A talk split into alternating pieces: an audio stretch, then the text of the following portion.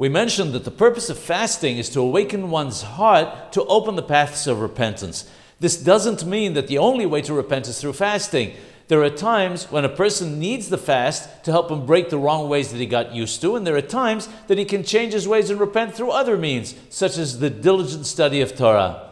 When people fast because of some difficult situation, it's not the fast that removes the decree, but the fact that people committed to changing their ways.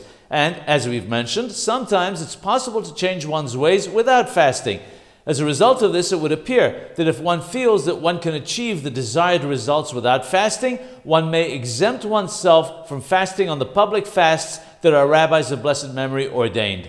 The answer is that one is forbidden to separate oneself from the congregation. Since the Hachamim ordained that everyone must fast, unless there is a legitimate reason not to do so, such as health concerns, everyone is obligated to fast on these days.